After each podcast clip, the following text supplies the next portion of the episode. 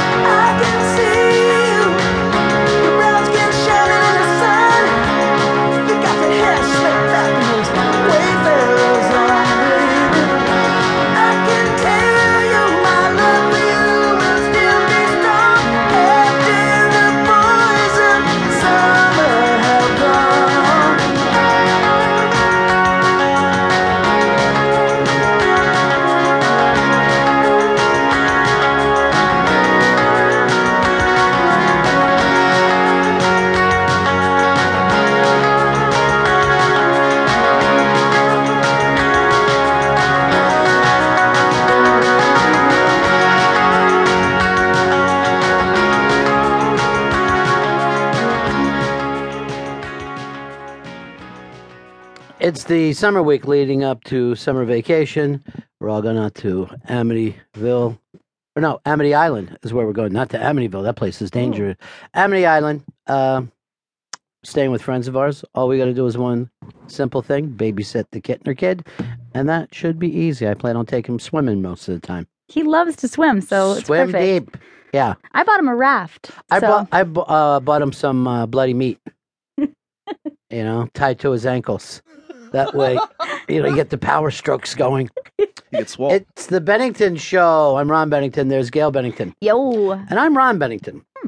Now the uh, the Boys of Summer to me seems like somewhat of a post-summer song rather than a summer song. really? Yeah, it seems like September.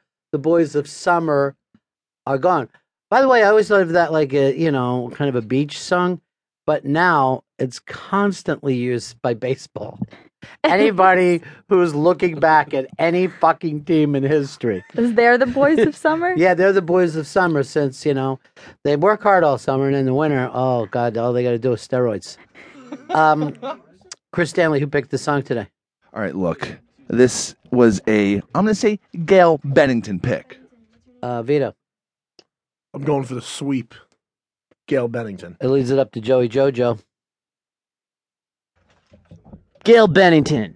Well, why would Gail know anything about Don Henley or care about Don Henley? You know that he you got to loves think. Don Henley, guys. What's my favorite uh, rockumentary of all time?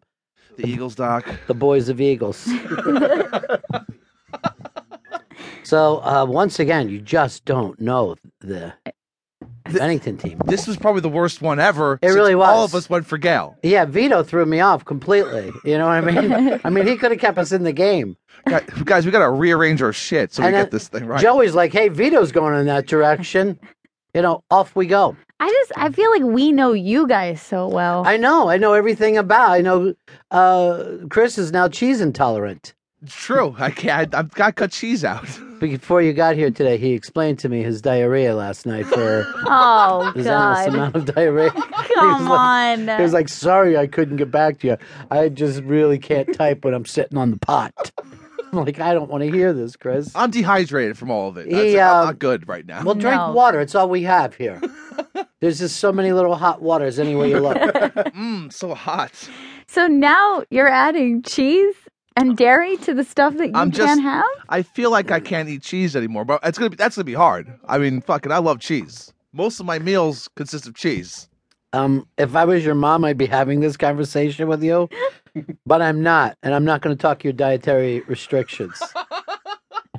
it's um, uh, well, it's a big birthday uh